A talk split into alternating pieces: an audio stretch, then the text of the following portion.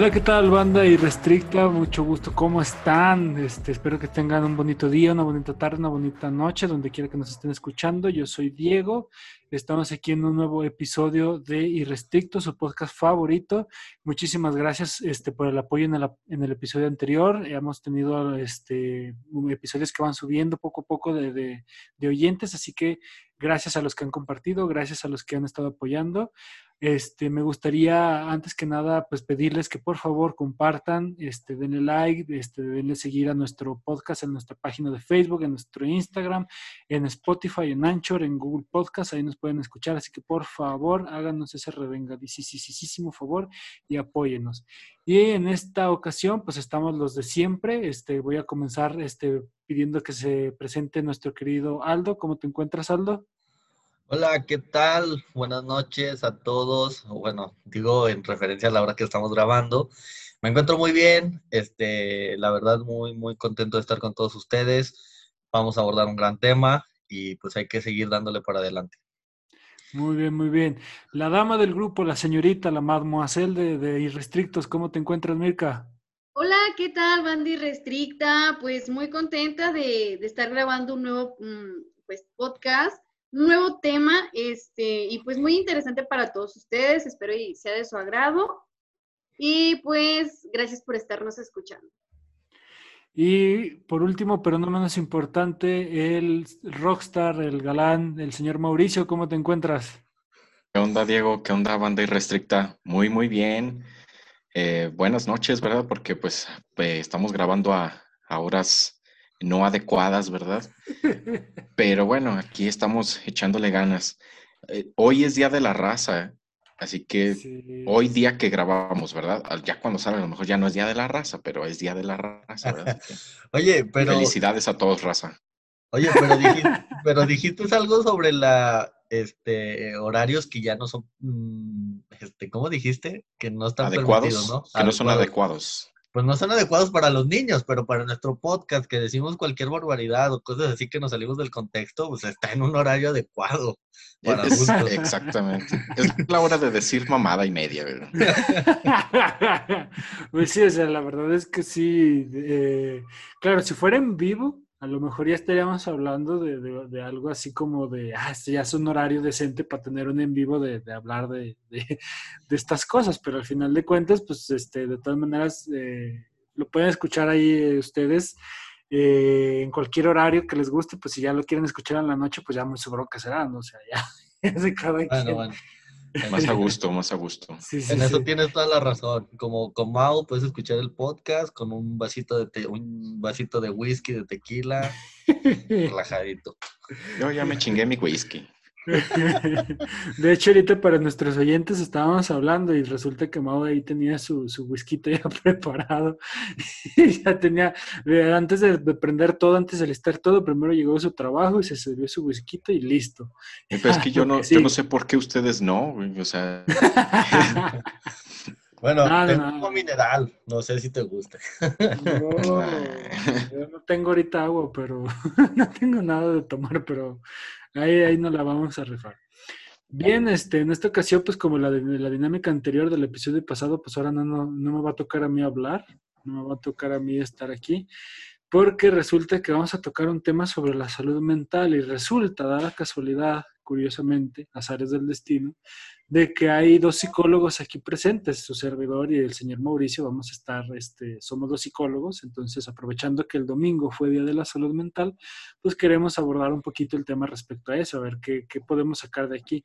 Yo con Mao de repente nos hemos echado unos debates ahí hace tiempo, este, entonces este, vamos a ver qué sale de aquí. Así que le cedo los micrófonos al señor Aldo Cataño, a ver qué, qué, nos puede decir, y a la señorita Mirka Beñas. Ya se están frotando las manos, ya están así como de... Ya estamos ah, sí, cabrones. este, yo creo que... pregunta. Yo creo que esta vez van a, van a sudar sangre, porque lo mejor de este, de este podcast es que aquí hay puntos de vista diferentes. Pero esto también lo podemos tomar como debate, así que si se quieren agarrar de la greña, lo pueden hacer. Aquí no somos un foro, no somos nada. Aquí somos un podcast donde podemos terminar siendo fútbol picante. Sin raspar muebles, ¿verdad, Mauricio? Eso suena muy raro. Bueno, primero que nada, nos toca conducir a nosotros. Esto es una nueva dinámica, tanto a Mirka como a mí, pero le cedo la palabra, como todo un caballero, como en mi descripción de, de mi foto lo dice, a las damas. Mirka, no sé qué pregunta tengas. Bueno, pues como ya lo mencionamos, hoy hablaremos acerca de la salud mental. Entonces, mmm, ahorita se está dando mucho que, pues en cuestión a que es el mes de la salud mental, eh, quisimos tratar este tema porque sí es muy importante para los jóvenes, para todo en general. Entonces, la primera pregunta que va para ustedes es, para ustedes, ¿qué es la salud mental? Mm, no sé quién quiere responder. Bueno. No se amontonen, no se amontonen. ¿eh? Para comenzar, o sea, de bote pronto te puedo decir una definición de, de, la OMS, ¿no? O sea, así. No, no, no, pero de tu punto de vista, lo que tú creas. No, así es que voy a partir de ahí, o sea, porque hablar de, hablar de salud mental, hablar de salud mental, o sea, tú te puedes ir por una descripción muy breve, que es así como de el estado de salud, este, no, de bienestar mental que una persona tiene. Entonces ahí es como lo más básico, ¿no? Tú te imaginas si una persona que está bien, está feliz, está contenta, bla, bla, bla. Pero entran muchas aristas dentro de ese tema, porque al final de cuentas, mm, definir qué es salud mental es muy complejo, porque, nos, porque la salud mental depende de salud física, del estado eh, este, social, de situación laboral, de, de un montón de factores a nuestro alrededor porque sí definirla así como de un estado de bienestar mental, bla, bla, bla, bla, pues es como muy bonito y muy, muy pragmático. O sea, bote pronto así como que se oye de, libro, así, o sea, no, pues es bien sencillito tener la salud mental.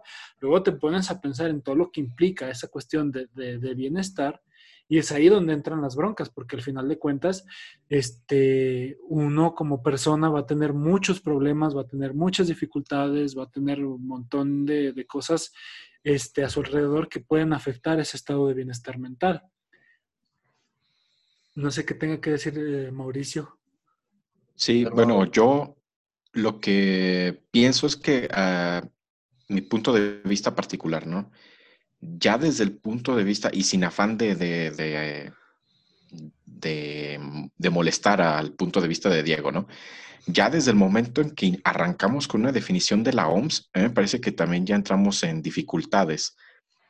Porque si, si decimos que, por ejemplo, un organismo como la Organización Mundial de la Salud define qué es algo del orden de lo psicológico, mm, a lo mejor estaríamos confundiendo paradigmas, ¿no? O eh, involucrando un paradigma médico en un paradigma subjetivo que es la psicología. Por, eh, si lo vemos así, por ejemplo, eh, eh, el término de salud implicaría que hay una enfermedad también, ¿no? ¿Cómo puedes decir que algo es sano si no e, enferma, verdad? Entonces la cuestión ahí, lo complicado es decir, ¿qué, ¿qué autoridad tiene la OMS para decir qué es lo que es enfermo y qué es lo que es saludable en términos de subjetividad, ¿no? Y es que ahí también entra otra cosa que, que me menciona mucho Mauricio, y que a mí me parece muy importante señalar que yo, yo estoy muy de acuerdo con, con, la postura de Mauricio. Por eso empecé desde un principio con esto, porque yo, sé dónde escarbarle para que empiece a hablar. este, porque al final de cuentas, o sea, eh, cuando definimos y queremos definir la cuestión de salud mental, entramos en, un debate de, de, de salud y enfermedad porque vaya, definir qué es salud y qué es enfermedad dentro de, la psicología, dentro del ámbito de lo mental es súper complejo. O sea, no hay una cuestión que tú puedas decir así de, de, de, de, vaya, de yo me siento enfermo porque tengo estos síntomas y tengo estos síntomas, porque al final de cuentas este, los seres humanos buscamos esa parte, esa parte de, de estoy enfermo, necesito una cura. Si yo estoy enfermo, necesito curarme. Entonces, para curarme yo necesito este que me receten algo, ¿no? Que me den algo de, para que yo este, me cure, me tome algo, me tome unas pastillas, unos chuchitos y mira, como si nada al día siguiente, ¿no? Pero en, cuestión mental, eso, eso no funciona. Eso no es. O sea, nosotros como, como personas a veces requerimos de un proceso más largo, a lo mejor, para, para obtener lo que vendría siendo un bienestar, más no un estado de salud completamente. Porque hablar de un estado de salud sería este, no tener malestar, es estar bien al 100%, este, qué sé yo. Pero en, cuestión mental, o sea, yo pienso que más, más que nada sería un objetivo este, más cercano, más aterrizado, el hecho de, de tener este, Um, bienestar, o sea, de sentirte bien, a, a, grosso modo, ¿no? Sí, y es que la cuestión ahí también es que el estado de bienestar dista mucho el del bienestar subjetivo, el bienestar eh, físico, ¿no? Por ejemplo, la medicina tiene bien claros sus eh, puntos que dicen que es saludable, ¿no? Por ejemplo, una persona con una salud óptima, ¿qué sería, no? Una persona que come saludablemente, que tiene una buena digestión, que tiene este, un buen peso acorde a su estatura, ¿no? Que no padece enfermedades crónicas, etcétera, ¿no? ¿Ibas a decir algo, Aldo? No, o sea, es que estoy diciendo así como de gracias porque Aldo a lo mejor está un poquito pasado de peso. Ah, sí. Ay, bien, no, no sabía eso. sin agraviar a nadie. Sí, no, dijimos aquí que sin raspar muebles, así que pues no, este, de una vez avisamos. Ah, sí, sí, sí. Bueno, ha sido parte interesante lo que nos han explicado para cada uno de ustedes qué es la salud mental, ¿no?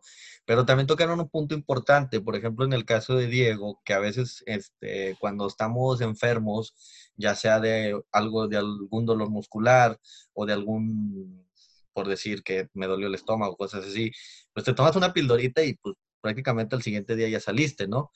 Pero tocó un punto importante en ese aspecto de que cuando es algo de salud mental es un proceso más largo y no sé qué tanto me puedan explicar, porque he escuchado varias veces el, término o la famosa frase de decir este, que, el, que en las cosas de la salud mental el, el 90% es la persona y el 10% es el medicamento, ¿no? No sé qué me puedan decir, si comparten eso, si no lo comparten, si es diferente, o sea, en esos aspectos que me pueden decir, porque hay quienes dicen que el 90 es de la persona y el 10 es del medicamento, y hay otros que dicen el 80 es de la persona y el 20 es el del medicamento. Pero ahí en ese tipo de tratamiento no sé qué me pueden decir. ¿Pero te refieres al plano de, de lo psico? Por ejemplo, psiquiatría, psicología, o el plano médico general, o cómo? O sea, a ustedes cómo, o sea, para ustedes, eh, ¿cómo lo englobarían en esa parte? O sea, ya sea de lo psicológico, este, psiquiátrico, medicina general. O sea, ¿qué tan cierto puede ser esa base de que la mayor parte para salir de una enfermedad mental es la persona en mayor porcentaje de que tengo que ponerle, tengo que ponerme las pilas y el medicamento pues me va a ayudar, pero yo soy el que tiene que salir. O sea, ¿qué tanta realidad o qué tanto mito es esa parte, ¿no? En, el, en el, plazo de recuperación de, la salud mental. Ok. Mira, yo te, yo te podría decir así de bote pronto que un, rasgo vital, en ya sea psiquiatría o psicología, sería asistir. Ah, cuando una persona asiste por voluntad propia, ya es un gran avance. Entonces ahí ya se ve un poquito de ese compromiso, de que es un, vaya, un, como un, el 10% de que la persona tiene que realizar, ¿no? O sea, asistir. Es como el mínimo esfuerzo que puedes hacer. Ya en cuestión de, de otros aspectos, este, yo sí considero que también recae mucho este, el avance en la figura del paciente, en la persona que asiste, que toma la, atención. Porque mucha gente cree que depende mucho del psicólogo. Si este es buen psicólogo, este es mal psicólogo, este bla, bla, bla. Que sí los hay. O sea, no vamos a negar que no haya buenos y malos psicólogos, que haya buenos y malas este, prácticas, en, en praxis, en ética, etcétera, etcétera. Los hay, no vamos a negar eso pero también se le da muchísimo más peso al, hecho del psicólogo, así como de que el psicólogo tiene que tener cierta calidad, tiene que tener aquí un, sellito aquí de, calidad, aquí de que salió de la universidad y pum, se lo pusieron aquí de, sello de calidad. La verdad es que este, no hay como un psicólogo así estándar, perfecto, no. O sea, yo pienso que el avance y el progreso depende muchísimo del paciente más que del propio psicólogo. Bueno, con respecto a lo que dices del medicamento, porque hay que aclarar obviamente que el psicólogo no medica, ¿verdad? Sí, sí, sí, claro. Eh, eh, sin embargo, hay una, frase, un psicoanalista cita, eh, en una ocasión me parece que, no sé si cita a Michel Foucault o si es una cita de Freud, ¿no? Pero dice algo así como que el médico no es famoso porque cura, sino que cura porque es famoso. O sea, lo que trata de decir esa frase, a lo mejor un poco eh, reburujada, es que en realidad lo que hace que funcione, que, o que pueda operar eh, la medicina, que pueda operar una cura, eh, depende en gran medida de algo que se llama eh, su, supuesto saber. Es decir, la persona va con alguien que se supone que sabe que le puede ayudar, ¿no? Porque eh, la persona no va con el, el, curandero a contarle sus problemas, o sea, no, en realidad va con el curandero, hace un breve, una breve síntesis, tengo esto y el curandero hace su chamba. O va con el cantinero. Ajá, o con el, con el taxista, o con yo qué sé, ¿no? Pero no va, o sea, hay ciertas personas que, su función, para que pueda operar la función, tiene que haber un supuesto saber. No puedes ir, por ejemplo, con eh, un ginecólogo a operarte una muela, por ejemplo. ¿Por qué? Porque no se le supone un saber.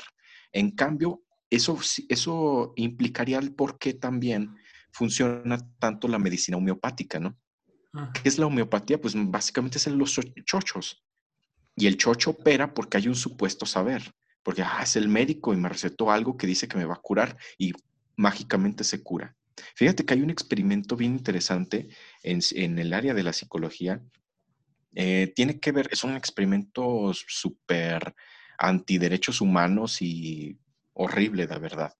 Mm, pero habla mucho del poder de la sugestión, ¿no? De ese supuesto saber pusieron a unas personas eh, como voluntarios, ¿no? Eh, fueron voluntarios en un experimento en el cual les daban una cátedra de que había un vaso sanguíneo en el dedo índice que conectaba con los vasos sanguíneos más grandes del cuerpo y que por ende si tú te pinchabas en cierta parte estratégica del dedo índice y goteaba la sangre, seguía goteando hasta desangrarte y te morías, solamente con un pinchazo en el dedo índice, ¿no? Y la gente se, se, puso para ese experimento y tal cual, les pusieron una, una, pinchadita, les taparon los ojos para que no vieran, ni acostados en una cama, y hicieron una trampa. Pusieron el sonido de un goteo en una cubeta. Dijeron, aquí va a estar goteando tu sangre y sonaba, ¿no? El chisquete, pero no era su sangre. O sea, la, herida cicatrizó, ya ni estaban sangrando. Pero ellos, sin saber, con los ojos vendados, pensaban que era su sangre ese goteo.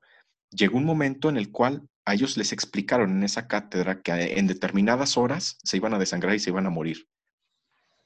Cosa curiosa, llegó exactamente la hora que les dijeron que se iban a desangrar y entraron en paro cardíaco y mueren cuando en realidad... Qué, interesante, Mauricio, la verdad. Eh, no sabía de, ese experimento, bueno, de eso de lo que tú Fue real. Ah, sí. Claro. de hecho, creo que salió un artículo en las redes sociales que, que, hacen eso, ¿no? Que un, que un doctor, no sé qué, hizo ese experimento y que la persona se murió, pero pensando que se estaba desangrando, cuando en realidad mm, creo duró como dos minutos el goteo y lo, le taparon y ya, ¿no? Sí, y de hecho también en ese tenor que está hablando Mauricio, este, sobre la figura del psicólogo, o sea, también se le da mucho peso a, que, por ejemplo, nosotros como parte de, profesionales de la salud mental, este, como que tenemos esa habilidad de, distinguir quién es el que está enfermo y quién es el que no está enfermo. Y en ese sentido, también la figura del psicólogo también tiene que tener un poquito de desmitificación. Porque también, hablando de experimentos, ahorita justo me acordé de otro, en el que eh, un grupo de, psicólogos este, mandó a varias personas a un hospital psiquiátrico. Y le hablaron al hospital psiquiátrico y le dijeron, mira, te vas a mandar unas personas que a lo mejor pueden tener trastornos mentales, no sé qué, no sé cuánto. Oh, sobres, se pusieron buzos. Cerca del 90%, este, bueno, la gran mayoría de las personas, no te voy a decir así este, datos que ahorita no tengo, pero la gran mayoría de personas entró. Cuando eran personas que habían pasado por test, habían hecho pruebas y no tenían así que tú digas una enfermedad mental y las internaron en, el hospital psiquiátrico. Después a otro hospital, eh, al mismo hospital psiquiátrico mandaron personas de otro hospital y este, alrededor del 10% de esas personas entraron al hospital. Pero no les habían dicho así, te vamos a mandar un lote de personas, este, sí, así, así. No les habían dicho nada. O sea, porque también hay, o sea, nosotros como psicólogos hay un sesgo. O sea, somos seres humanos, cometemos errores que no debiera de ser, pues este, en todos lados se, se cuecen habas, o sea, en todos lados hay errores. Pero sí también se necesita desmitificar mucho esa cuestión de que nosotros como que tenemos ese detector aquí incrustado para detectar este, enfermedades mentales, o sea, o padecimientos, o lo que tú vas a ver lo que este, quieras atenderte de un psicólogo. Nosotros no, tenemos eso, o sea, simplemente este, trabajamos con lo que la, otra persona nos da y a raíz de eso, pues nosotros tratamos de, eh, trabajar lo que, lo que nos ofrece, vaya. es que fíjate que, fíjate que hay gente que piensa de que, ay no, ya el psicólogo va a resolver mis problemas. O sea, el menos, ya al momento de que me aparece, es que él me los tiene que resolver, porque es su chamba. Pero es, o sea, ya hasta que tú lo explicas así, o sea, tú dices, pues no manches. O sea, es una, también es una gran carga para ustedes. Y obviamente, como tú dijiste, o sea, pues no, son, son seres humanos. Porque, pues sí me he fijado que a veces sí es de que, no, no, no, o sea, el psicólogo te va a resolver todo, todo. Y en realidad no, o sea, a lo mejor te puede como eh, llevar así como, pues no sé, dándote las pautas así de lo que podrías hacer para mejorar en la situación en la que estás, ¿no? Pero, pues sí, también es bueno, fíjense que es bueno tocar este, estos temas, es también importante. Yo digo que hay mucha gente que pues sí le gustaría saber más acerca de, de pues ahora sí que el trato de la salud mental, ¿no? Otra pregunta que yo quiero hacerles a ustedes es la siguiente. Y es, ¿cómo es que afecta ahorita la salud mental en los jóvenes? Ya le toca a Mauricio. Ya le toca a Mauricio empezar. Ya he empezado muchas veces. A ver, no, se peleen. Si quieren, levantamos la manita. Nada, no se crean. Eh, bueno, es que no, no entiendo bien tu pregunta. ¿Cómo afecta? Em, ¿Cómo? Y ahorita, ¿cómo es que afecta a los jóvenes la, salud mental? ¿Qué es lo que afecta? Ok, como digamos, ¿qué áreas son las que más les afecta a los jóvenes en términos de psicología? Pues sí, o sea, sí, lo que tú, lo en general, o sea, lo que tú quieras eh, eh, explicarnos o comentar. Pues es que fíjate que se me viene a la mente algo que, que he venido pensando y que eh, varios teóricos, varias personas concuerdan en algo, ¿no? En algunos puntos. El hecho de que vivimos una era muy distinta a la de nuestros padres, ¿no? Es una era de la, de la inmediatez. La era de la información lo que ha traído es que busquemos que todo sea rápido, inmediato. Por ejemplo, yo todavía recuerdo mi infancia y pues ni se diga mis padres cómo cuentan que fue su vida, su juventud. Y es que ellos de verdad eh, esperaban emocionados un capítulo de una serie, ¿no? Tenías que esperar una semana para ver el siguiente capítulo de tu serie favorita, ¿no? Y ahorita devoramos series a lo loco, o sea, bueno, la mayoría, ¿no? Que, que, está involucrado en las plataformas y todo eso. Eh, y tiene que ver con eso, ya no se tolera la espera. Y ese creo que es un principal problema de nuestras, de nuestras generaciones. Las generaciones que vienen vienen todavía mm, con esta cuestión más agraviada, de que todo sea rápido, todo sea eficiente. Y se ve todo. Lleves el, el podcast pasado, por ejemplo, que estábamos hablando de las relaciones, ¿no? De masculinas y bueno, también femeninas, ¿no?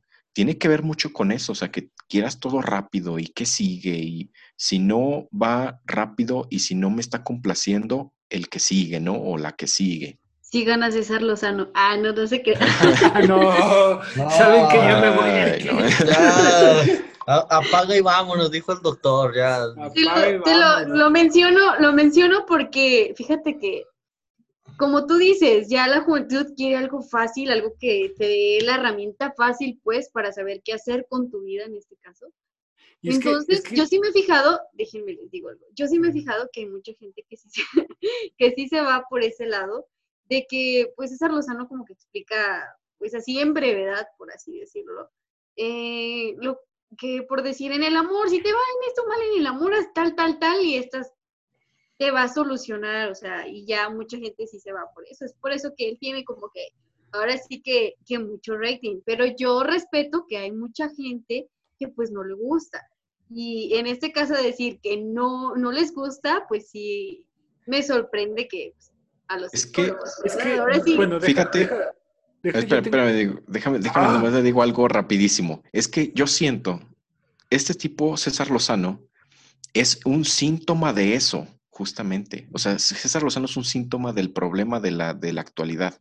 Porque lo que hace César Lozano es eh, infatuar al estatuto yoico, es decir, tratar como de, elevarlo, de darte lo que tú quieres escuchar, ¿no? ¿Qué es lo que quieres escuchar? Que todo va a estar bien, que todo puede fluir, que vas a ser autorrealizado, etcétera.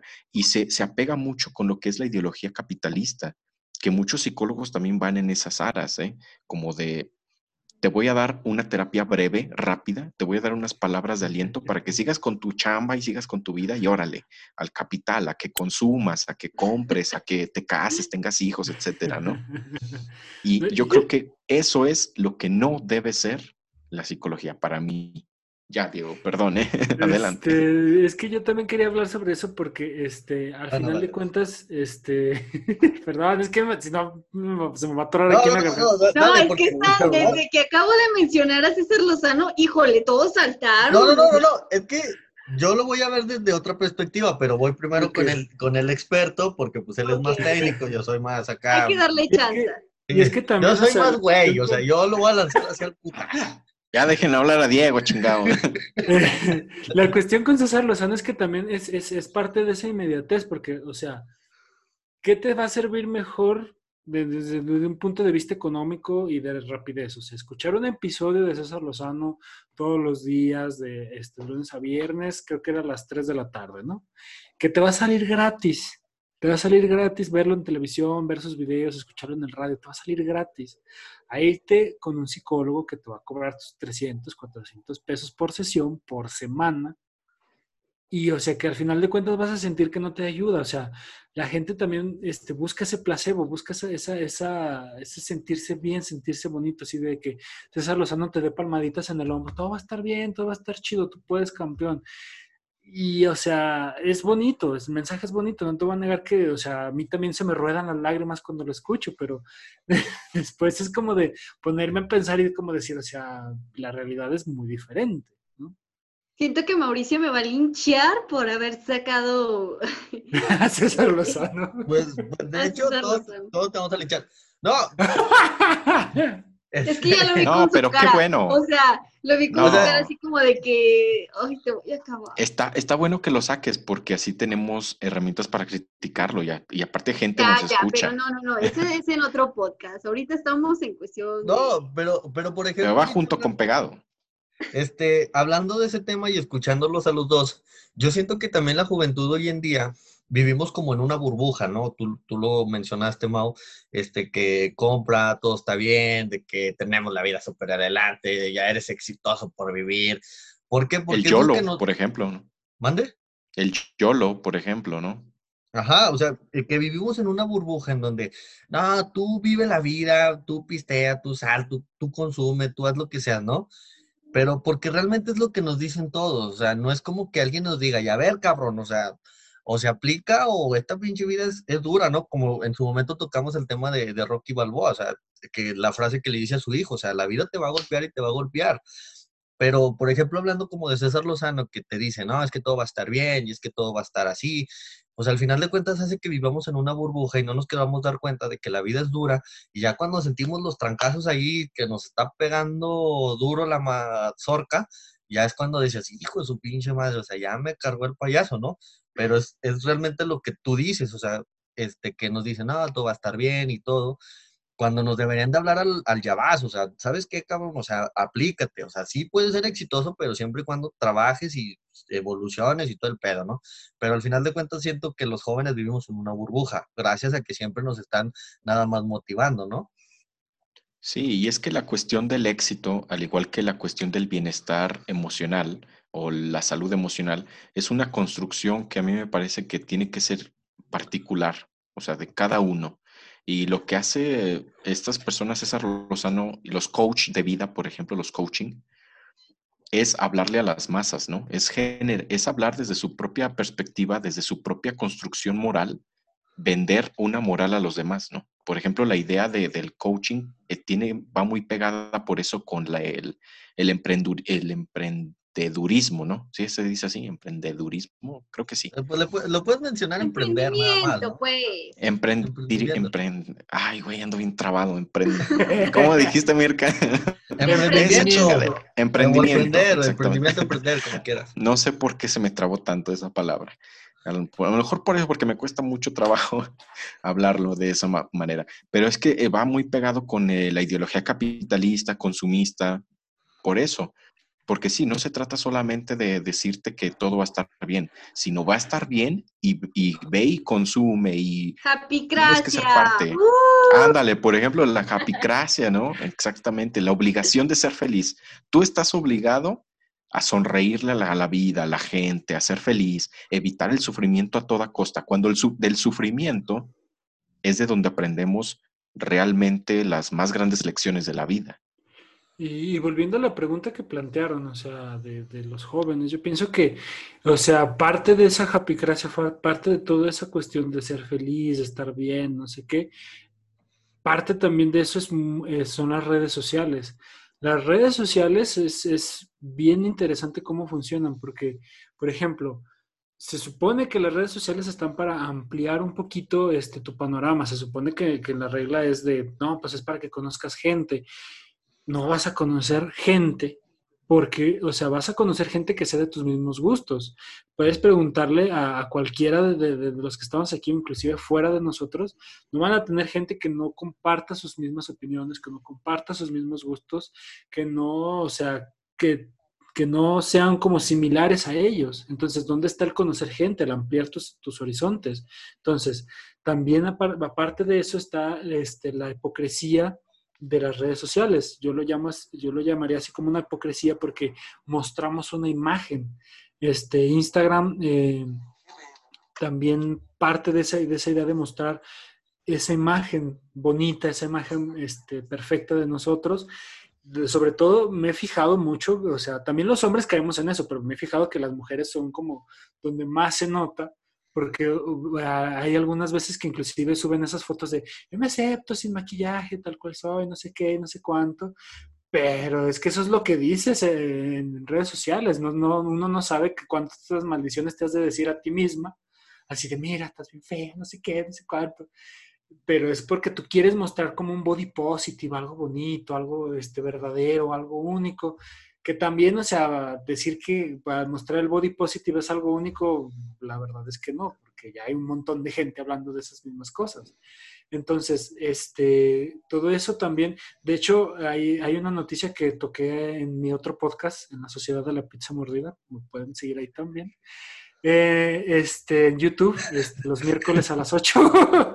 Perdón por el, Hacen irrestrictos, ahorita no te lanzando este, otros. Sí, sí, no, no, no, aquí. O, te, vamos, te, vamos, a cobrar por publicidad, ¿eh? A ver, ok, está bien. Pero el punto es de que, de que Instagram, de que Facebook este, sabe de toda esta información, sabe que, que, que Instagram, su algoritmo, favorece mucho estas cuestiones de, de hipocresía, inclusive que generan depresión por mostrar algo positivo, por mostrar algo así que perfecto. Pero, y, ellos saben, pero al final de cuentas es lo que genera dinero. O sea, todo ese tráfico de información genera dinero. Entonces ya me voy a callar porque sigue Milka. Fíjate que qué buen punto tocaste acerca de las redes sociales. Ahorita creo que yo siento que ya nos excedimos, eh, bueno, los seres humanos ya nos excedimos muchísimo con lo de las redes porque como tú lo dijiste, Instagram ya te da como que el acceso de que, pues, no sé, ya tengas más herramientas, puedas subir videos, lo que estás haciendo en el día, compartirle a la demás gente que te sigue. Y sí, estamos de acuerdo que nadie, nadie, ninguna persona va a mostrar su peor momento. Nadie. O sea, vamos a tratar de que seamos aceptados en la sociedad. Lo mismo que hace la demás gente, ¿no? Por así decirlo, poca gente, pues no va a subir, así que pues, este, bueno, por así decirlo, que, se encuentra en un estado de ánimo muy mal. Y yo admiro ahorita a la gente que, lo hace, que, que, se pone a expresar ahí sus sentimientos, porque no cualquier persona, ¿están de acuerdo? No cualquier persona se anima. Y, y pues ahora sí, ahora sí que pues están enfrentando una batalla muy, muy difícil. Entonces, sí hay gente que pues sí se dedica, como tú dijiste, de que dar una cara buena, ¿no? Nos dan una cara bonita, eh, a lo mejor sigue esto de que soy bonita, soy esto, y en realidad pues a lo mejor así en, en un momento sí, este, no, no nos llegamos a sentir tal cual, ¿no? Pero pues la verdad sí, ya ahorita yo siento que ya es un exceso de, de estar usando todas esas plataformas la verdad yo sí subo, pero yo me considero una persona que me privo más en cuestión de, pues, mis relaciones familiares, este, de, de noviazgo y todo eso. Yo la verdad sí privo todo eso, porque es muy personal mío. Hay gente que le gusta, pues ahora sí que compartir momentos de su familia, con la pareja, con los hijos, y están en todo su derecho. Yo no digo que no, pero sí hay que saber cuándo y dónde porque hay mucha gente mala que pues a nadie le gusta verte bien, siempre van a criticar lo, lo, bueno que haces. Entonces sí como que digo, hay gente, gente muy mala en redes. Entonces ahorita sí es un tema muy importante en cuanto a la salud mental, porque mucha gente sí, sí es muy, es muy mala, o sea, muy, pues sí, muy mala, ¿no? No solamente que la gente sea mala, o sea, es que la práctica en sí de, de, que estamos teniendo de aislarnos dentro de nuestra burbuja en redes sociales, eso, eso yo pienso que es como lo más malo de, las redes sociales, porque es, es, lo que te digo, o sea, no, no quieres, o sea, te, o sea, de por sí los seres humanos no nos gusta debatir, o sea, no nos gusta que nos peleen, que nos rebatan, que nos critiquen, que nos, este, que nos digan algo malo, ¿no?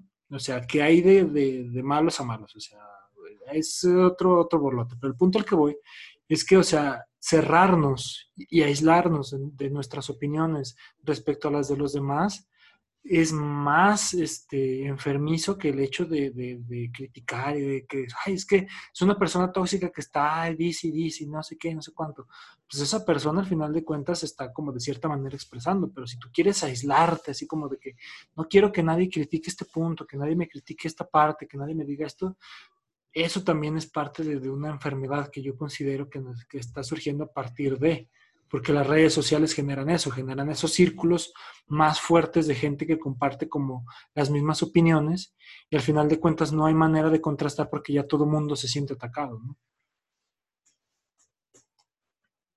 Por ejemplo, yo tengo ahí una, una cuestión, no sé si, si también entre dentro, bueno, no sé si también entré.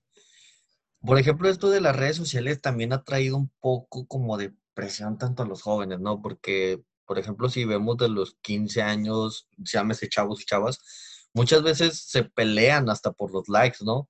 Que fulanita subió una foto de, de likes, este, una foto y tuvo 160 likes, ah, no, y la mía tuvo 15, no, tengo que superarla, ¿no? Y eso como que también a la postre ha, ha dado a que nos encasillemos, a que estemos en esa burbuja y como que también, no sé cómo lo vean ustedes, esas famosas guerras de likes, ¿no? Bueno, en, primer lugar sí quisiera retomar algo de lo que estaba diciendo Diego, que como siempre no estoy de acuerdo. este, y tiene, que ver con, la idea de que esto es una enfermedad, ¿no? Porque eh, a final de cuentas, es, a veces a lo mejor usamos ese tipo de, jerga eh, sin afán de, de patologizar, ¿no? Pero creo que sí es, es claro decir que, que, en realidad no, no, la intención de la psicología desde la que yo practico, que, que, que tiene, yo estoy muy contaminado por el psicoanálisis, yo soy más de allá que de acá, eh, la idea de, patologizar las, los comportamientos o las formas de pensar de las personas me parece una cosa que no va. Yo creo que lo que dice Aldo respecto a la guerra de likes y lo que están hablando sobre lo que es la superficialidad o, o lo visual, lo óptico que es Instagram, Facebook, etcétera, este tiene que ver con que es, una, es, una, es un canal para dar a conocer, para ser reconocido por el otro, ¿no? ha reconocido porque vean ustedes este tipo de, de, fotos que se suelen subir y que después hacemos broma de ello, ¿no? Hacemos memes y todo de eh, esta la subo porque me gustó mi cabello, esta la subí porque me gusto yo, no para nadie, ¿no? Entonces, ¿para qué chingados la subes a una red social? esta es para mí, pues, güey, no la subas, güey, es una red social, social, güey. O sea. Enmárcala ahí, ponla ahí. Claro. Eh, la, simple, la simple idea de subir algo a Facebook o subir algo a Instagram implica que el otro lo mire y que el otro me mire además como quiero que me mire. ¿Cómo quiero que me mire? Feliz, enamorado, deprimido, porque inclusive lo que dice Mirka, ¿no? De yo admiro cuando suben eh, sus estados emocionales, yo diría, no, no hay algo que admirar realmente, porque esa persona quiere que lo veamos así. ¿Por qué? ¿Quién sabe, no? Quiere lástima o quiere, véanme que sufro más que tú, yo qué sé, ¿no? Pero creo que va en el mismo juego de las redes sociales. Y es que también, o sea, mm, está mucho el hecho de que le damos mucha cabida al otro. O sea, como dice Mauricio, o sea, uno dice, esto es por mí, es para mí, no sé qué, no sé cuánto. Pero en realidad, o sea, ya últimamente la sociedad siento yo que va más encaminada hacia lo, hacia lo público, hacia lo que opina el otro, hacia lo que me dicen los demás, no tanto en el hecho de que yo lo haga por mi satisfacción. Si nosotros hiciéramos algo por nuestra satisfacción, por, por nosotros querer hacer algo, el mundo sería completamente diferente, o sea, empezando, por ejemplo, desde reglas sociales, desde reglas este, estructurales, si nosotros de verdad quisiéramos hacer algo por nos, o sea, porque yo quiero, porque me surge de donde tenga que surgir, ¿no? Pero el, hecho también es, es, eso, o sea, de que el otro, dentro de, la, de lo que es la imagen de las redes sociales, se representa por medio de likes por medio de me gusta, de me encanta, de reacciones, de lo que tú quieras. Cuantas más reacciones es que más gente este, me reconoce que yo soy parte de, que yo concuerdo con ellos, que yo este, soy como ellos, ¿no? Porque también entra esto del ser como los demás, ¿no? Porque también, o sea, pulula mucho esta como, como vamos a llamarlo, hipocresía, porque después me dice que no es el término, pero pues es que yo lo digo así porque no se me ocurre otra forma este, vamos a llamarlo como una hipocresía del hecho de decir es que yo soy única, yo soy diferente. La neta, no, porque a veces te vas a copiar de cosas que ves visto en redes sociales y dices, esto está chido. En lugar de decir, mira, sabes que yo tomé de aquí, yo tomé de acá, yo tomé de acá, pues aquí construí una parte de, de lo que te estoy mostrando. Nos queremos así como, como representar así como de yo me muestro así porque yo soy así. ¿no? Porque a mí me surgió, de mí surgió ser así cuando en realidad no, o sea, no, este, vaya, desde la física misma, no hay como un organismo que se autogenere, se autoconstruya a partir de cero, ¿no? O sea, de, regla física general, o sea, no, la materia no se, no se crea ni se destruye, solo se transforma, ¿no? Entonces, partiendo de ahí, está el hecho de que, de que no hay una, un surgimiento espontáneo de, de uno mismo, ¿no? Entonces, queremos esa aprobación de, de, ah, si tú eres única, diferente, me encanta tu estilo, me encanta no sé qué, porque tú lo hiciste, cuando no, tú viste algo, lo copiaste y ahora este, lo estás representando en tu propia persona. Entonces está esa cuestión de, de, de, querer ser acepto por los demás, demostrando una cierta faceta que tú quieres este, adjudicarte y que quieres que te reconozcan, cuando en realidad este, lo que estás deseando a, grito seco es el reconocimiento de los demás. En lugar de, expresar algo tuyo, tú lo que quieres es reconocimiento de los demás. Por ejemplo, en base a esto que, que acabas de comentar, Diego, me surgió una pregunta. Este, el ser como alguien más o el querer seguir un modelo afecta en la salud mental? Yo creo que mm, no.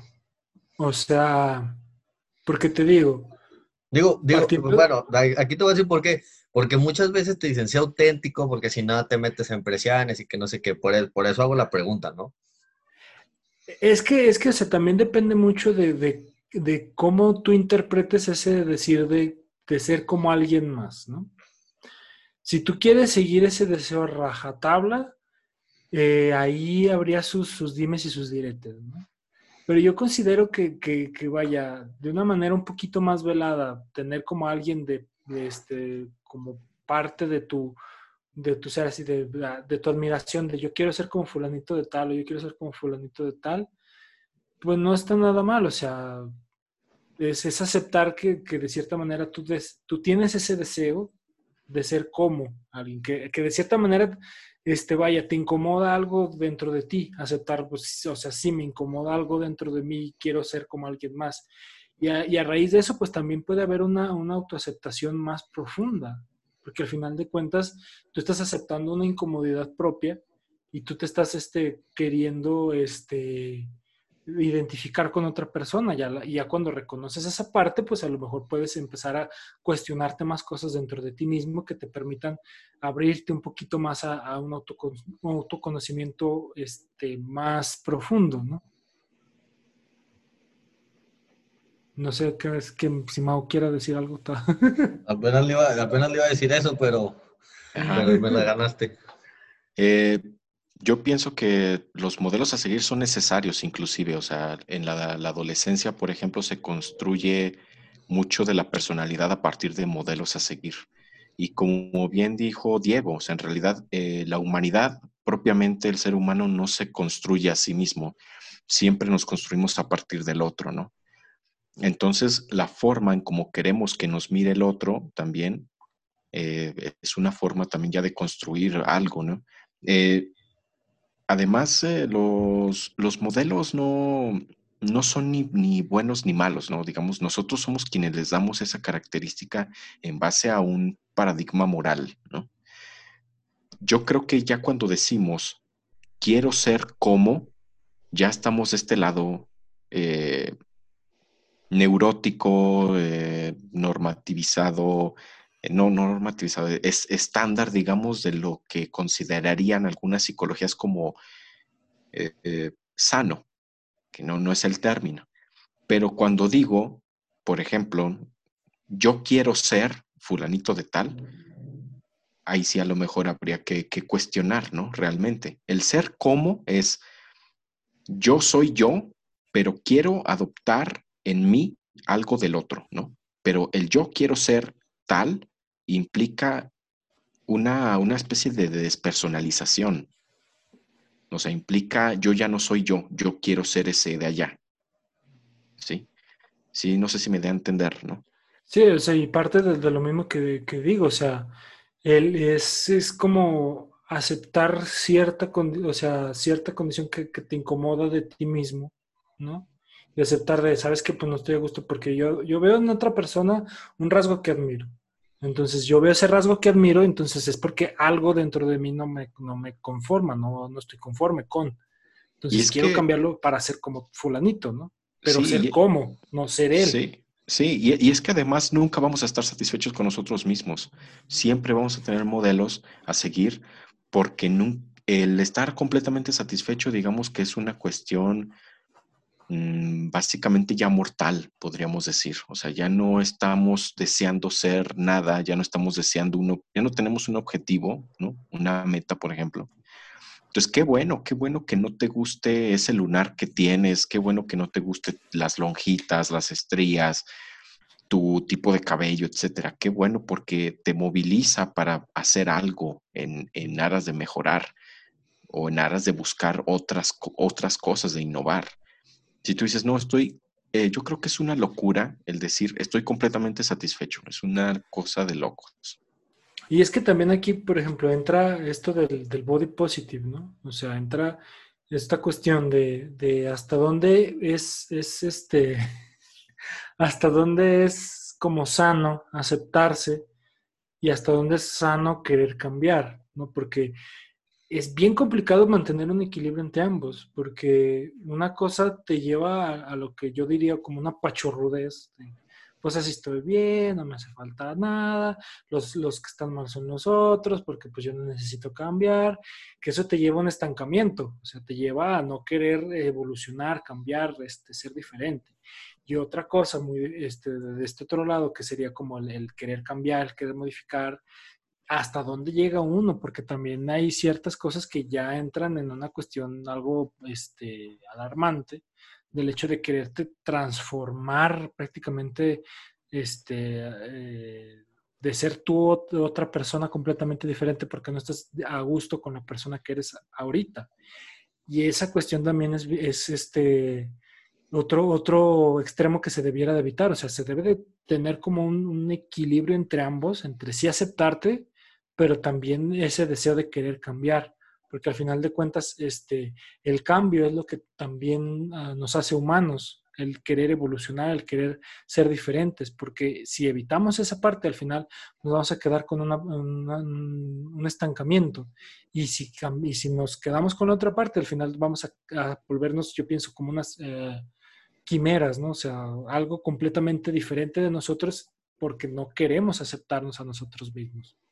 Bueno, y también quiero uh, nada más aclarar que cuando digo esto de que es una cosa de locos, no es eh, una, un término psicológico, ¿no? O sea, es un término más bien coloquial, porque luego sí a veces pasa sí. que el, los mismos psicólogos dicen, ah, es que, ¿cómo eso de la locura qué? O, eso ¿cómo es lo... cierto. Ajá, ¿no? Y eso sí, sí. Y bueno, otra cosa también, hablando de esta inconformidad, podríamos decirlo, de, no estar al, al 100% satisfecho, también es lo que nos motiva, por ejemplo, a ir a terapia, ¿no? Por ejemplo, o ir a análisis. Es que hay algo que me cuestiono de mí o algo que no me gusta de lo que me está pasando y eso me motiva a ir. O sea, yo en una ocasión escuché a un colega también decir, y creo que también por ahí algún psicoanalista famosillo lo ha de haber dicho, que ir a análisis o ir a terapia es un acto revolucionario. Y sí es cierto en el sentido de que si consideramos que la revolución es eh, romper con un esquema, pues sí, es un acto revolucionario, ¿no? O sea, una persona, más allá de lo que te dicen otros psicólogos, coaching, etcétera, de responsabilidad afectiva o de eh, buscar la felicidad plena, etcétera, no, lejos de eso, es un acto revolucionario porque sabes que, que va a doler, porque romper esquemas duele, ¿no? Romper con el círculo que vienes arrastrando desde quién sabe dónde, mm, sabes que te va a doler. Y creo que hacerle frente al dolor es ir a terapia, es, es, eh, es lo más revolucionario que puede haber en, en términos eh, de subjetividad, desde uh -huh. mi punto de vista. Sí, porque también Ah, ok, Mirko. No, no, yo, yo porque no he hablado, por eso, pues si quieres hablar, dale, dale. No, no, no, o sea, estoy escuchando sus, sus puntos de, de vista. Está muy, eh, muy triste yo... desde que ofendimos a Lozano. Sí.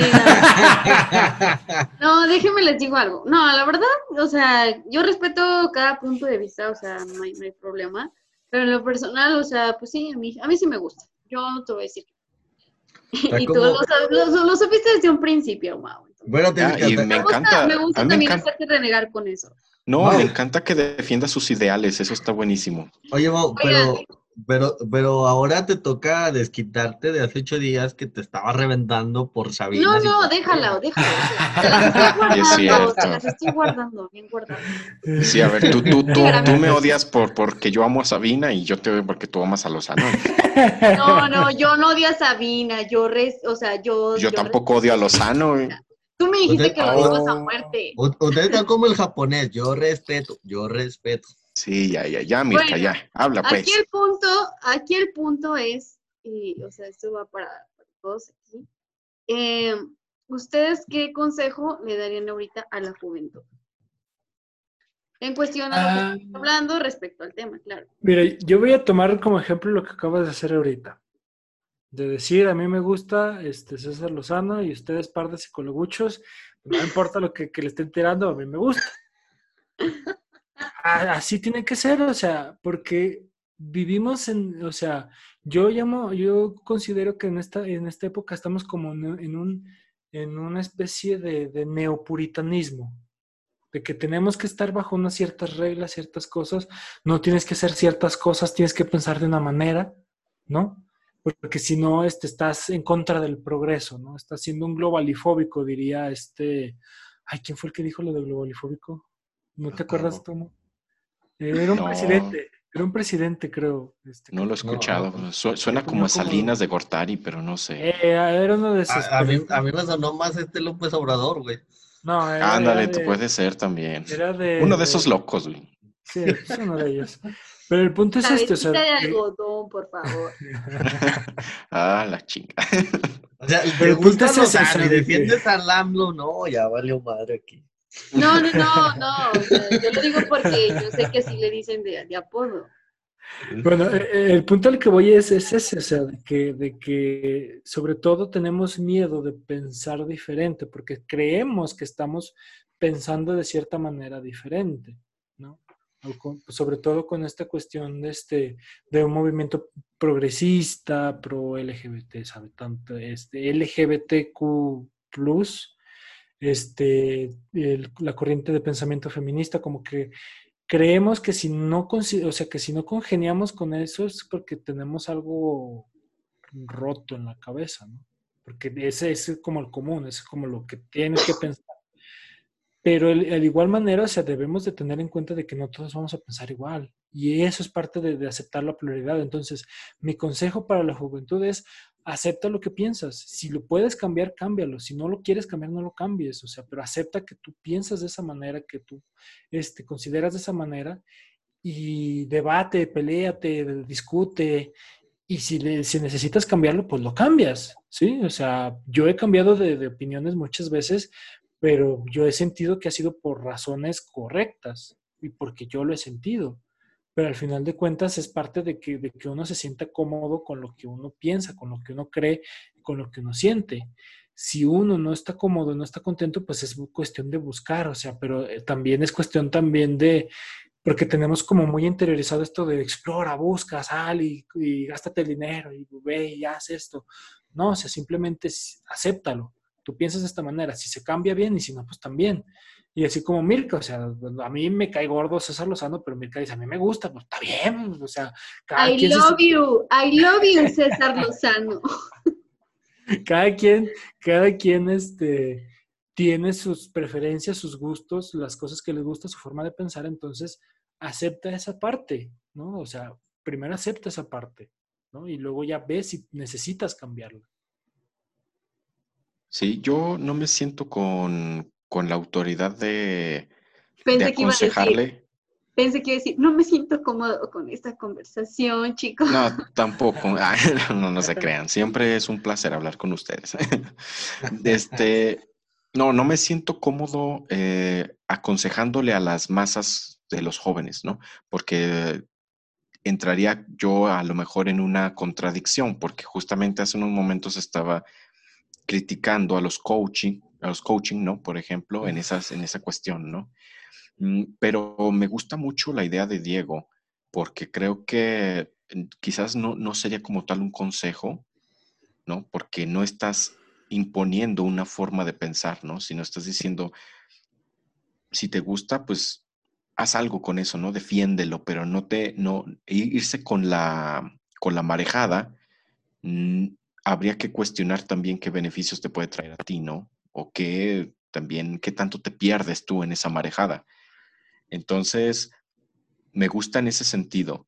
Y sí creo que también un malestar de nuestros tiempos, un malestar tiene que ver con, con esas oleadas, con esas, eh, esas multitudes que te dicen qué es lo que debes de pensar, qué, qué es lo que debes aceptar, inclusive lo que tiene muy mucho la cultura que llamamos de la cancelación, ¿no?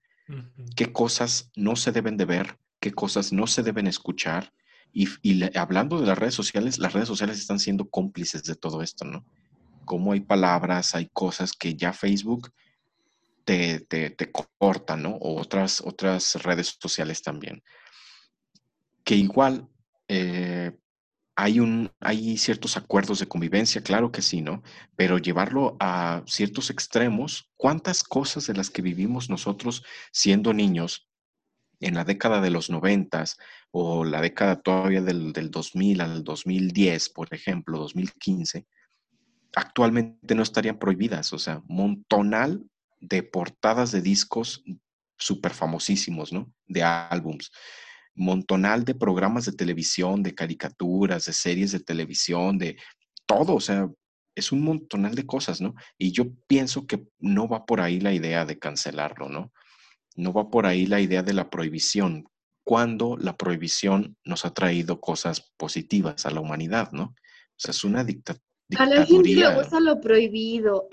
Ándale, ese es otro punto también, claro, porque entonces después ya no estaríamos hablando de eh, la marihuana, del cristal o de la pornografía como algo prohibido que nos, que nos excita, que nos agrada, sino ahora una palabra como por ejemplo decir puto es, es, es orgásmico, ¿no? ¿Por qué? Porque está tan prohibido escribirlo, ¿no? Por ejemplo, ¿no? Y a eso estamos llegando. O sea, y también, por ejemplo, la cuestión del humor, o sea, también este... Sí. Que, claro está, o sea, está, está bien cuestionarte hasta qué punto puedes o no hacer una broma, bla, bla, bla. Pero a veces lo llevamos hasta un extremo exageradísimo. O sea, yo siento que, porque, por ejemplo, está el podcast de la cotorriza, nuestra competencia, este, que estamos así tapando. Eh, sí, Al tú por tu en rating. Por tu en rating. Pero en ese podcast, o sea, siempre tienen que hacer la aclaración, o sea, si no te gusta, su show de comedia, porque a ese punto llegamos, o sea, literal estar analizando palabra por palabra, letra por letra lo que estamos diciendo, lo que estamos opinando, inclusive este, llegar al punto de, de sobreexagerar todo, o sea, pasó, por ejemplo, este, ahorita que estábamos hablando, no sé si te enteraste, Mirka, de J.K. Rowling, la autora de Potter, que fue cancelada porque ella pertenece a un grupo feminista muy radical que no acepta a las personas transexuales. Entonces, a mí me pareció muy exagerado porque al final de cuentas JK tiene su razón de ser, porque ella dice que pues, no le gusta compartir el, sanitario con un hombre, o sea, que ella considera que es hombre, que ya resulta que pues, se identifica como mujer y que este, ella pues, se siente incómoda porque pues, tuvo violencia en su hogar y no sé qué, y en lugar de entender como ese trasfondo, de decir, ok, o sea, vamos, o sea, entender un poquito ese, ese trasfondo de por qué ella opina de esa manera y se identifica con el grupo, pues la cancelamos. ¿Por qué? Porque pues, cancelenla. Y, y, se hizo todo un revuelo que a mí, a mí como, como futuro escritor me, me hizo mucho coraje porque este, los fanáticos empezaron a a decir que se apropiaban de su obra y se apropiaban de, sus libros porque ellos lo leyeron, ellos lo amaron, entonces ellos se sentían dueños de sus obras y podían hacer con ellas lo que se les cantaba al gallo. Entonces hicieron muchos personajes que ella no había hecho parte del colectivo LGTB, LGBT, perdón, LGBT. Este, hicieron muchos personajes de esa manera, los cambiaron, los escribieron de otra manera, cuando al final de cuentas, pues ella fue la que escribió las obras, ella fue la que, la que, la que se, se desveló, se estuvo ahí pensando cómo hacerle, cómo mover, cómo hacer personajes así, así, así. Entonces, este, ese, ese es la cultura de la cancelación también tiene como ese derecho de, de, de qué puedes este, leer, qué no puedes leer. Si nosotros te dejamos que sea tuya tu obra, o si nosotros no la apropiamos, si no la quedamos y, podemos destruirla, descomponerla, desaparecerla, porque al final de cuentas, este, tú ya, esto ya no te pertenece, es de nosotros como público consumidor. Es como de, no, o sea, al final de cuentas, este, pertenece a las personas que lo hicieron, ¿no? Pero es, también es parte de, esta cuestión de, de, ese neopuritanismo, o sea, de quemar brujas por quemar, porque necesitamos este, que la sociedad sea perfecta cuando, vaya, nunca de los nunca ha sido perfecta. Nunca de los nunca el ser humano ha sido perfecto. Entonces, exigir como ese perfeccionismo moral entra otra vez en esta cuestión de, ser puritanos, de ser este, este, una nueva Santa Inquisición, de estar vigilándote a todo momento. Oye, bueno, yo al final de cuentas no, no entro en esta parte de los consejos, pero a mí me gustaría a veces hasta regresar, digo, hay que ir para adelante, pero a mí me gustaría regresar como del 2017 para atrás, en donde no te cancelaban, en donde podías decir muchas cosas, en donde cada forma de pensar es diferente. A mí me ha tocado sentarme con gente que, o sea, si no piensas igual que ellos, o sea, no mames, te van a linchar, güey. Entonces, yo creo que esa parte sí es como que, bueno, yo siempre he sido muy escéptico en esa parte con la comunidad LGBT, con los feministas, con toda esa parte, pero sí a veces me molesta en la parte, me voy a meter un pedote, pero bueno, de eso se trata este programa. Pero a veces me molesta mucho que quieran que pensemos igual que ellos o que, que, pensemos lo mismo que piensan, ¿no? Porque al final de cuentas cada quien tiene su forma de pensar, que muchos pusimos, o ustedes pusieron el ejemplo ahorita de Mirka con, con el Lozano, o sea, a ella le gusta y pues, ah, chinga, pues chinguense los demás, pero pues yo, a mí me gusta, ¿no? Fríguense, fríguense.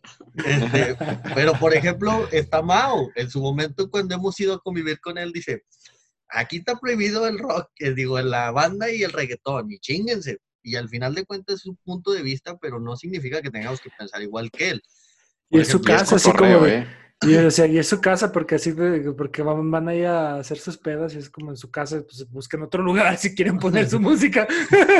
no, no, no, pero yo lo digo también de cotorreo, o sea, si ustedes bien aquí ponen banda, eh, no hay bronca, yo nomás le digo. No, no, no, no, pero, pero lo que a lo que voy es eso la parte de que, o sea, cada quien tiene una forma de pensar y no tiene que cambiar por nada del mundo, o sea, porque diga la sociedad, tienes que pensar así, no, porque como siempre hemos dicho, en, en gusto se rompen géneros y al final de cuentas todos como seres humanos somos diferentes y todos tenemos una forma de pensar.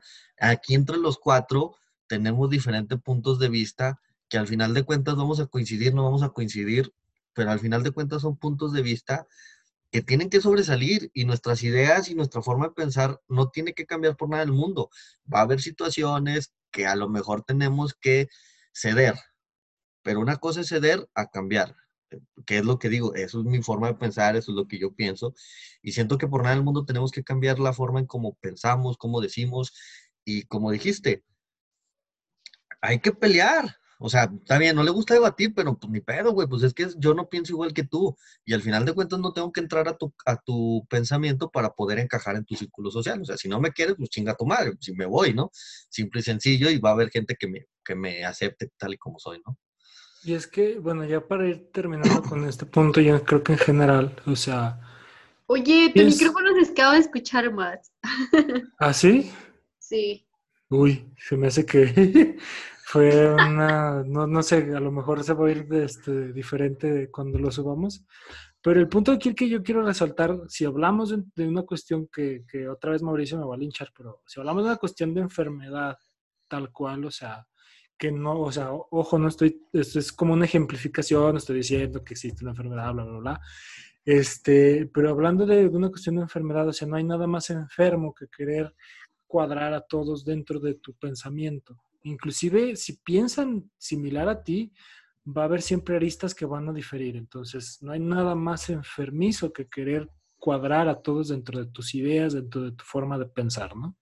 Entonces, yo pienso que también parte de, esta cuestión de salud mental y de todo esto, pues sería, para cerrar, yo pienso que una parte importante es esta principal, o sea, de querer cuadrar a la gente, a, lo que piensas, a lo que tú crees, a tu forma de pensar, o sea, sin entender la diversidad que hay detrás de todos los seres humanos. ¿no? no sé qué quieres decir, Mo, para cerrar también. No, no, estoy completamente de acuerdo. Yo ya había dado mi parte de, conclusiones. Ustedes se extendieron, pero ya. Sigue molesto, banda irrestricta, sigue molesto porque le saqué el tema. Ay, tú, tú eres la molesta, Mirka. Lo puedo, lo puedo, ver, lo puedo ver en su cara, chicos. Yo, por ejemplo, Uy, tú César Lozano. No, I love you, I love you. Yo, por ejemplo, algo con lo que yo quisiera cerrar y para los jóvenes es salgamos de la burbuja, o sea, salgamos de la burbuja y, y vayamos viviendo la vida como es, o sea, sin estar con mamadas, o sea, salgamos de la burbuja y vayamos hacia adelante. O sea, no, no falta el que la motivación, pero siempre y cuando seamos con los pies bien plantados sobre la tierra, ¿no? Creo que al final de cuentas eso es lo que nos va a llevar a no encuadrarnos tanto en los pensamientos. Ese es mi punto de vista, o sea, no, o sea, yo, puede. Yo considero que, bueno, así como mm, cada quien tuvo su, su, punto de vista, opinó, eh, dio su comentario. Eh, yo respeto, les digo, respeto mucho la, la, opinión de cada uno de ustedes. Eh, me dio mucho gusto que aportaran buena información, todos excelente, me, me, me, gustó muchísimo. Y pues, eh, pues yo creo que ya esto sería el, final del podcast. Espero y pues les haya gustado, banda irrestricta. Eh, igual si tienen otro tema que pues les interese que hablemos o si quieren pues estar invitados, eh, pues creo que pues son bienvenidos, ¿no? Totalmente. Todas las opiniones son bienvenidas, todos está aquí, estamos para ustedes, bueno, no tanto así, pero, pues, pero no. este, pues nada, muchísimas gracias por escucharnos, por llegar hasta acá. Esto fue este, su podcast irrestricto. Nos vemos la próxima semana. Cuídense. Chao, chao. Nos vemos. Hasta luego.